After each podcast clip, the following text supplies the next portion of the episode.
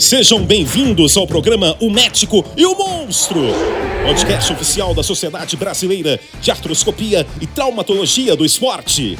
Acompanhe histórias de superação de atletas de alta performance após lesões importantes que impactaram a carreira do atleta. Olá, pessoal. Estamos mais uma vez presentes aqui no podcast O Médico e o Monstro. Esse podcast tem sido um sucesso na SBRAT, Sociedade Brasileira de Artroscopia e Traumatologia do Esporte, ao qual eu tive o prazer de ser o presidente no ano de 2012. É, traz aí uma história já de mais de 20 anos de várias ações na medicina é, esportiva, com grandes feras, é, não somente sentadas do nosso lado, como, evidentemente, é, tratando de grandes feras do esporte. E hoje eu tenho o prazer é, de trazer para conversar com a gente o Caio Vaz, um amigo, né, um paciente amigo, né, que eu tive o prazer de conhecer e de tratar não somente dele como do irmão dele. O Caio é um surfista de ondas grandes. Então esse é o esporte dele, é um surfista profissional, foi várias vezes campeão em diversas modalidades, né? Caio, fala um pouquinho da tua carreira, como começou, enfim, como você se apaixonou por esse esporte. Eu primeiro queria é, agradecer a oportunidade, Simone, de estar aqui com você, dizer que é maior prazer participar de qualquer coisa aí que você me chama, porque te admiro muito como amigo, como médico e como anjo da guarda. Já me salvou diversas vezes é, no Brasil, em Portugal, em Fiji, em todos os lugares do mundo. Cara, é, é isso, eu sou um atleta profissional, sou fonda gigante, um esporte de muito risco, assim, né? Tipo, até quando dá certo, às vezes você quebra um pé, desloca o ombro. Então, é aquilo, por mais, é, por mais que eu me prepare muito, esteja forte, treine bastante, é, a força da onda, a força dos mares que a gente enfrenta, eles são desproporcionais, assim, a gente. Né? Eu me lembro quando eu me acidentei lá em Fiji, a gente, eu fui na primeira consulta lá com você e você falou que parecia que um caminhão tinha atropelado minha perna, porque eu nunca tinha visto um negócio daquele. É isso, caprichar, fazer tudo no, no melhor forma possível e tentar minimizar os erros para não passar por esses perrengues que inevitavelmente às vezes acontecem. Caio, você está com 27 anos, tá certo, Caio? É, certo. 27 anos. Com quantos anos você começou a pegar onda? Quais foram as influências? O que te fez é, se apaixonar pelo mar? Então, cara, eu desde cinco anos, assim, na verdade meu pai era surfista, assim, ele não, não levou a carreira de surfista profissional, mas ele sempre surfou desde moleque, desde criança. E quando eu tinha uns 5, 6 anos assim, meu pai começou a me levar para praia e eu pô, apaixonei pelo esporte. E entrei pra... ele me levava só final de semana. Eu comecei a entrar na escolinha para poder ir dia de semana também, escolinha de surf. E cara, aí a parada foi só é, só crescendo assim, o amor pelo esporte. E quando eu tinha uns acho que nove anos, eu comecei a treinar com o Caio Monteiro, que era um treinador da equipe carioca e brasileira de surf, que era um feraça. E e foi isso, cara. Aí começou a carreira, assim, com uns 11 anos, campeonatos amadores, tal. E aí, com 15 anos, comecei a cair dentro do stand-up, que era um esporte que estava crescendo no Brasil, e no qual fui campeão mundial, do, bicampeão mundial em 2015 2016, com várias etapas pelo mundo, etapa no Havaí. Eu fui duas vezes campeão da etapa do Havaí de Sunset, que é uma onda super pesada também. E comecei a migrar para o surf de onda grande depois disso, assim, acho que com uns 21 anos, 22 anos. Você também teve um momento da tua vida que você foi modelo e ator. Você, inclusive, gravou um filme muito bacana, um filme sobre é, é, o surf, né? Você é um surfista que viaja com dois amigos aí para pro, se eu não me engano, para o litoral baiano, alguma coisa assim. Me, me fala um pouco dessa experiência e por que, que você não levou a, ela adiante, né? Sim. Cara, então, eu, na verdade, nesse meio tempo, assim, quando eu tinha uns 11 anos, é, minha mãe tinha um restaurante em Botafogo e o Sérgio Matos, que é um booker, assim, né? Quem agencia modelos me viu lá e falou que eu tinha uma carreira boa para modelo e tal, só que era muito surfistão, assim, moleque, eu tinha meio que um bloqueio com aquilo, mas me fez, é, sei lá, foi meu primeiro trabalho, assim, tipo, porque surf já era meu trabalho, só que era uma parada que eu gostava muito, então eu não via como um trabalho. A moda foi um trabalho que, tipo, às vezes eu não gostava tanto, mas começou a me dar uma graninha e comecei a viajar para surfar por causa da moda. Então comecei a levar mais a sério. E aí entrei pro teatro, que o Serginho da 40 Graus sempre falava que era bom fazer teatro e tal. Nunca fui, cara, um, um, um ator bom, assim, eu acho. tipo, nas aulas eu era aquele cara que era o último a ser escolhido no grupo, assim, tipo, não era uma parada que. É, eu curtia, eu entrava lá e ia embora amarradão, mas eu não sei lá, a entrega não era tanta, talvez, não sei. E fiz uma novela, na real, com 14 anos, da, da Globo, Três Irmãs. E aí, logo depois da novela, eu fiz o filme A Onda da Vida, que é essa história de três amigos indo para Bahia e o carro quebra e vai parar no Espírito Santo. E pô, foi, foi maneiro, foi, foram experiências diferentes, é, únicas e, e com certeza bem divertidas. Ô, ô Caio, uma pergunta, pô, como é que você enfrenta o medo? Você não tem medo? Você olha para aquela. Eu sempre tive a impressão eu sempre tenho impressão, eu, eu mais novo, eu sou uma geração mais nova, mas cresci no meio do surf, como você sabe, morei no Arpoador, conheço todo mundo. E, e eu sempre, eu, eu, uma vez o, o, Marcelo Biju, que você conhece muito bem, entrou no meu consultório, com, me deu um quadro de presente, cara. Assim, era ele e uma onda atrás, e eu, eu pensava, cara, esse cara não tem a menor noção do que está atrás dele. Se tratando do Marcelo, a gente sabe que pode ser isso verdade mesmo. Eu tenho foto também, ganhei do Renanzinho Pitangui, que é era pequenininho, né? Falecido, Renan Pitangui. Cara, mas assim, se você olhar para trás, não dá pânico. Cara, Simone dá, cara. A gente tem medo. Quem fala que não tem medo, eu acho que tá mentindo, porque eu já passei por vários mares grandes e já vi a cara de todo mundo lá dentro. Mas o negócio é você tem que aprender a lidar com o seu medo, né? Eu acho que esse que é o segredo, assim. É... Por isso que eu falo que o surf de onda grande é muito mais. Muito mais não, mas é grande parte dele é um trabalho mental, psicológico, né? Porque é, por mais preparado que você esteja, às vezes não é o suficiente. E o que vai te salvar ali de um de uma lesão mais séria ou de um, pô, de um afogamento é, é a sua mente, né? É a tranquilidade, é não chegar no pânico. E, e eu acho que uma parada maneira que eu comecei, eu, eu comecei a ir para Havaí muito novo, né? Com 13 anos eu fui para Havaí, toda temporada eu ia para lá treinar, passava o inverno lá. E a diferença do Havaí para cá é porque o Havaí tem onda grande boa. Aqui no Rio Brasil não tem onda grande boa. Então o que acontece? Quando o mar ficava grande lá, todo mundo ia para a água e tinha muita gente. Aqui fica grande, é mexido, beach break, é fundo de areia, fica uma loucura o mar. Lá é point break, é coral, onde é certo. E eu ia lá pro mar e eu via os mares gigantes, eu via a calma das pessoas, cara. Todos os caras que eu admirava, assim, pô, Dorian, Mark Healy, os gringos lá que... Eu olhava, os caras, eles estavam, mesmo calmíssimos na água, assim, sabe? E, e eu acho que esse foi o segredo que, que o surf de onda grande me deu como esse presente para o surf e para a vida, assim, também. Tipo, conseguir manter a calma naquelas situações mais extremas, assim. Eu acho que você, na medicina, deve ter isso também, né? Tipo, tô abrindo um buraco na minha perna lá, aquela foto você vai mostrar daqui a pouco. Você tem que estar tá calmo, senão, meu irmão, vai dar ruim.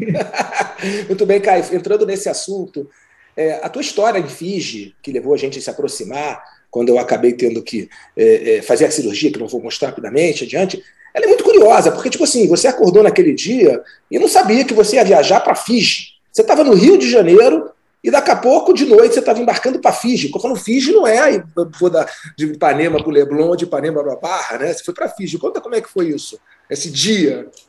Cara, eu acho que esse dia foi a maior prova de que é, faz as paradas por amor, meio sem medir as consequências. Meu irmão, porra, gastei uma Na verdade, tipo assim, a gente tava. Nessa época eu tava muito focado no Onda Grande, assim, tava indo para vários suéis pelo mundo. E Onda Grande não é tipo uma partida de futebol, assim, que tá marcado lá final da Libertadores tal dia. Não existe isso, cara. A gente tem a temporada de Onda Grande, que é tipo assim, por exemplo, Nazaré que tá chegando agora. A temporada é de novembro agora até março. Então, pô, tem a temporada, a galera tá ligada. Tem gente que vai e passa esses meses todos lá. Tem gente que não pode, fica daqui do Brasil só monitorando os mapas, e aí quando a bomba aparece no mapa, aquela mancha colorida vem descendo lá do norte, a galera, meu irmão, pega o avião e vai para lá. É caro, você dorme mal, você chega em cima da hora, você não tá descansado, mas é assim que funciona, cara. Quem fala que não é assim tá mentindo, porque não é. Pode minimizar um pouquinho, mas você vai estar no jet lag, você vai estar em tudo aquilo. E essa história de Fiji foi muito louca, porque a gente estava monitorando já esse Suel, tipo, quando eu falo a gente, é tipo os big riders assim do Brasil que tem essa tem esse contato, tem essa sintonia assim, tipo, pô, Lucas Chumbo, é, é enfim, Calado, o Burle, toda essa galera, o Pato, a galera se fala assim, são surfistas onda grande, sabe? Todo mundo quer pegar uma maior que a outra, mas a galera se fala, né? Quer se ajuda assim no fundo das paradas. Enfim, é, tava surgindo o céu no mapa, a galera tava, vamos, vamos, vamos, não vamos. Eu tava amarradão para ir para lá, já tinha ido duas vezes para Fiji surfar sem ser ondas gigantes, campeonato de stand-up. E, meu irmão, eu sei que a parada a gente tinha desistido de ir, porque tinha uma previsão de muito vento para lá. Tipo, pô, vento e onda grande não é uma coisa que combina muito, assim, né? Você vai descer uma ladeira e tem um, aquele vento contra a prancha não consegue nem descer, né? O vento bate, a prancha sobe, é show de horror. Enfim, tinha cancelado. Ninguém mais ia pra viagem. Acordei, fui pra praia, fui surfar. Nem lembro o dia que era, mas era tipo dois dias antes do céu chegar em Fiji. Quando a gente chegou, quando deu três da tarde, amigo meu me liga sem parar. Caio, tô indo pra Fiji. Como assim, cara? Não, tô indo, tô indo, tô indo, dá tempo. Falei, não dá tempo, só depois de amanhã. Não dá tempo, a gente vai sair daqui hoje à noite. Isso era quatro da tarde. Vai sair daqui hoje à noite, vai chegar em LA de manhã, vai pegar o voo em LA à tarde e vai chegar às 5 da manhã em Fiji. Falei, 5 da manhã mais do dia do céu? É, 5 da manhã do dia do céu. Mas o vento só vai estar tá bom a partir das 9 da manhã, então dá tempo da gente descansar de 5 da manhã até as 9 da manhã para ir surfar. falei, ah, então tá beleza. Irmão, encarei e falei, vamos nessa. Cara, juro, comprei a passagem 6 da tarde pro voo 9 da noite. Entrei, fui pro avião, cheguei lá, tudo certo. Chegamos 5 da manhã, mar gigantesco, aterrorizante, mó ventania. E aí começou a melhorar realmente. Umas 10 da manhã, o vento começou a melhorar, começou a ficar incrível. E a gente foi para lá, não foi para fazer towing, foi para surfar onda grande na remada, que é uma outra modalidade do surf de onda grande, que você usa umas pranchas enormes e tal, que são pranchas que, por mais que eu já tenha surfado em Jaws, vários picos de onda grande na remada, eu acho que eu nunca tinha usado uma prancha grande numa esquerda, que é onda de feed, assim, que é uma onda buraco, é uma onda bem específica. Então era uma coisa nova para mim, eu estava topando esse desafio. Cheguei lá, peguei uma primeira onda, foi maneira. Na segunda onda, acho que não era nem 10 da manhã, eu já estava totalmente quebrado. Não sei nem como é que eu sobrevivi, porque eu, eu caí na minha onda. É... Simone, eu vou te falar que até hoje eu não sei exatamente o que aconteceu com a minha perna, o, o termo técnico. Eu vou mostrar um pouco, Caio, porque essa hora entro eu na jogada, porque muito curiosamente, com o fuso horário, eu estava eu tava lá é, deitado lá, vendo o computador, e o Globoesporte.com noticia alguma coisa, que você tinha tido uma queda. E assim, cinco minutos de eu estar lendo isso, liga o teu pai para mim. Pô, é. Simone, o Beto Vaz, pai do Caio, do Ian, Pô, parece que o Caio se machucou, ele quer falar contigo. Você estava deitado no chão dentro de uma lancha ali do lado do, do pico, tá certo? Então, para as pessoas, eu vou compartilhar para aqueles que estão vendo o que, que foi essa queda do, do Caio. Foi pego dentro de uma lancha e ali vem o Caio. E ele cai nessa esquerda gigante. Isso aí já é outro cara.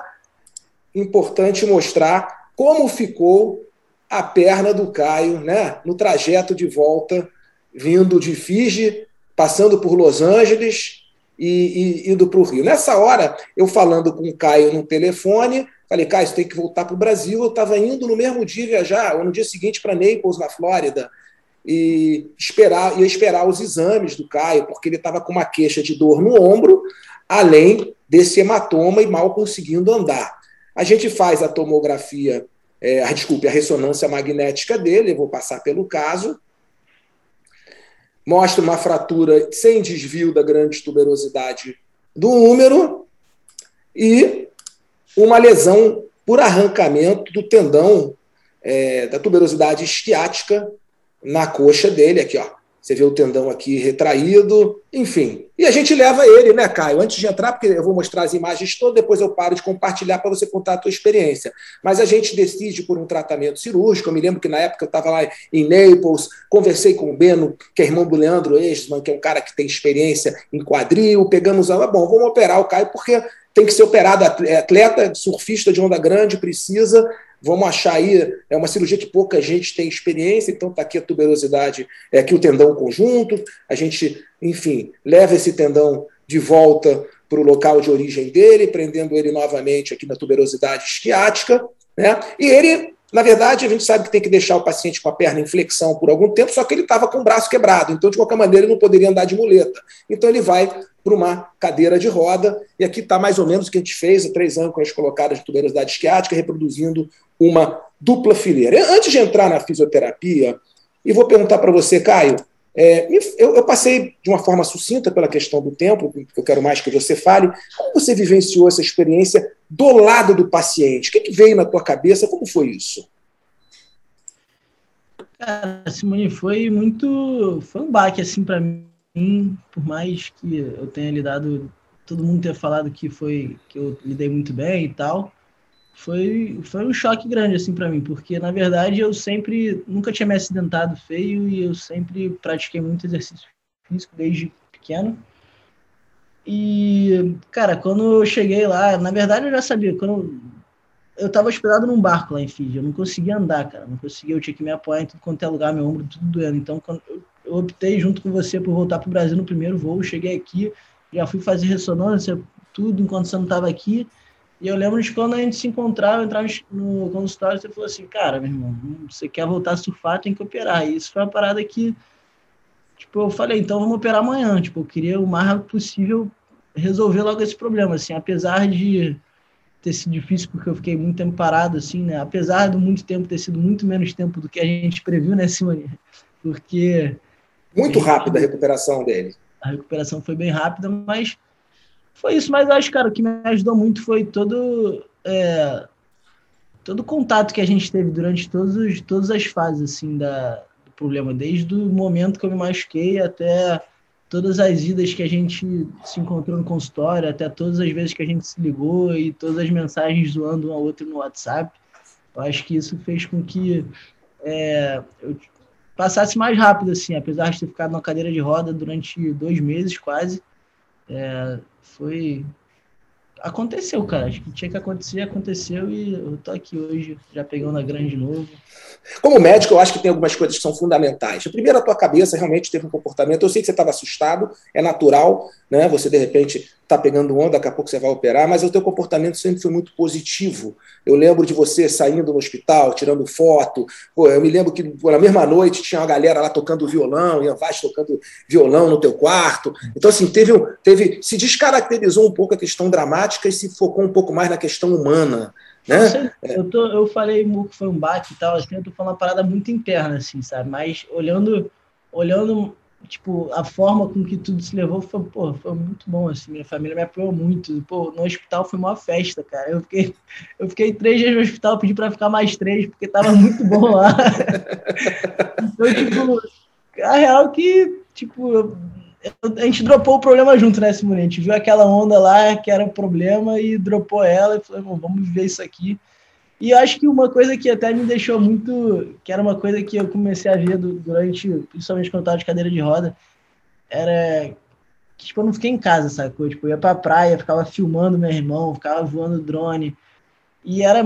E eu ficava mal quando as pessoas me viam de cadeira de roda, assim, cara. Tipo, isso era uma parada muito chocante, assim, tipo, que a galera olhava e ficava mal, assim, cara. nego ficava, tipo, tinha gente que olhava, olhava para mim e chorava. Eu falava, calma, calma, tá tudo certo, é só é um período, tipo.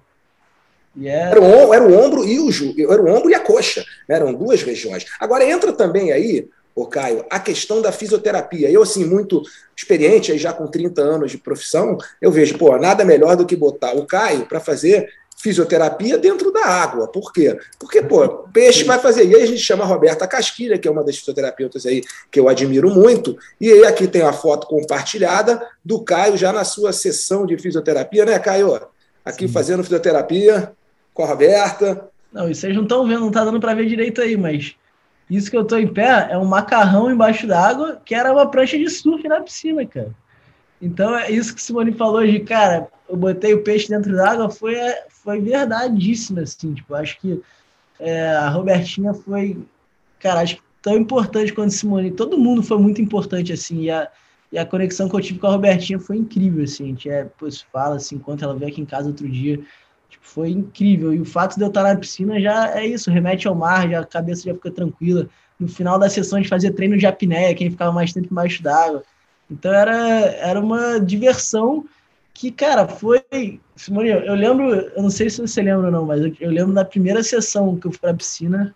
Eu te mandei um vídeo no final da sessão falando assim: aí, Simone, já tô sambando, com a perna Porque naquele mesmo dia, você teve você, o primeiro dia que eu te botei para andar, você saiu da, da cadeira depois de quase dois meses, seis semanas mais especificamente, parecia o verdugo, né? todo duro, não conseguia andar, né? E aí, se você mesmo ficou assustado, porque eu falei, cara, que dificuldade é essa de andar? Falei, calma, que isso vai voltar. No mesmo dia você fez aqui, já começou a físio, e você mandou aquele sambinha lá na beira da piscina, falando, pô, eu tô conseguindo já. E aí você começou a criar ânimo para para ir vencendo as barreiras num objetivo que você tinha e tem muito grande. Eu acho que a tua cabeça ajudou muito, independente disso, mas para os colegas médicos que estão assistindo a gente, ou que estão ouvindo a gente no podcast, é muito importante lembrar que é, uma das coisas que eu sempre trabalhei foi em tratar o ser humano e não somente a lesão. Então, provavelmente, se fosse um atleta talvez do vôlei, ou um atleta do futebol, ou uma pessoa mais velha, tivesse tido um enfoque completamente diferente. Ali era importante trabalhar o Caio, quem é o Caio, o que, que, ele, que, que ele quer da vida dele, quem são as pessoas que a gente vai arrumar uma sinergia, dizer, como é que você transforma uma recuperação em algo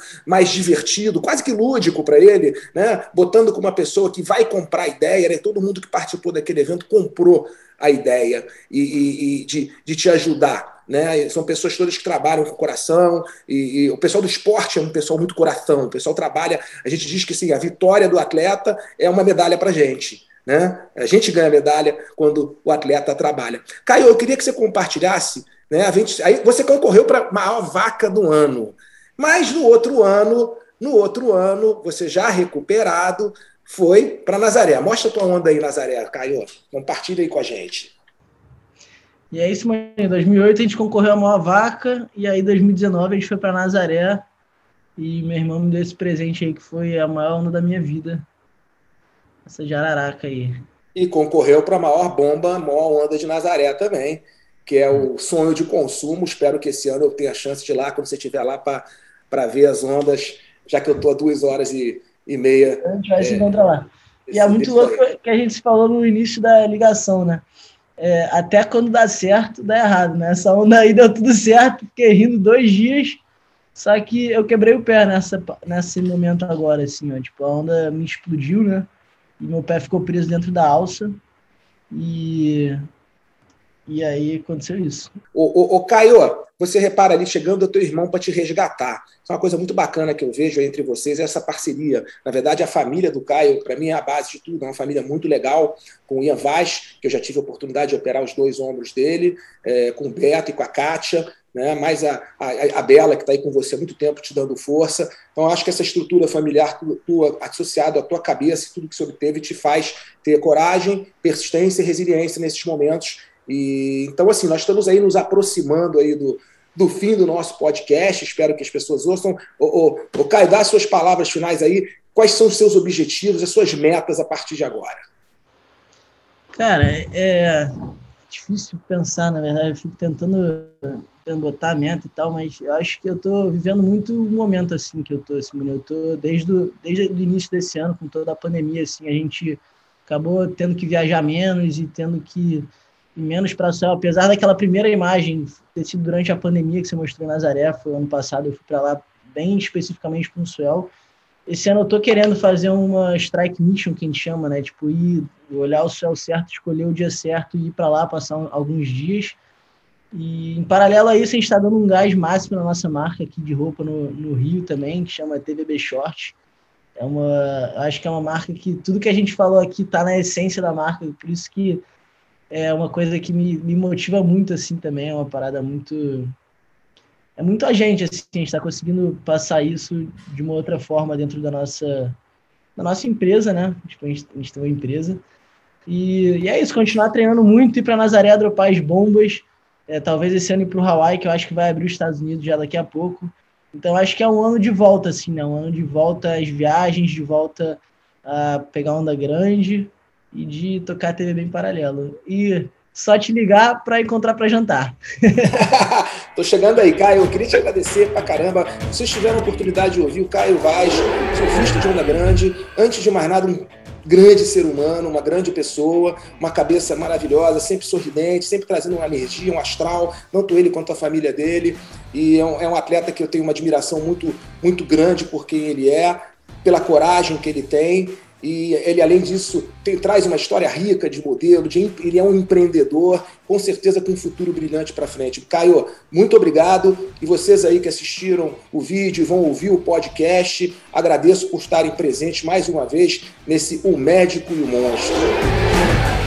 Você acabou de ouvir mais um episódio do programa O Médico e o Monstro, podcast oficial da Sbrat. Todas as edições estão disponíveis nas principais plataformas de streaming de áudio. Nos encontramos no próximo episódio. Até lá!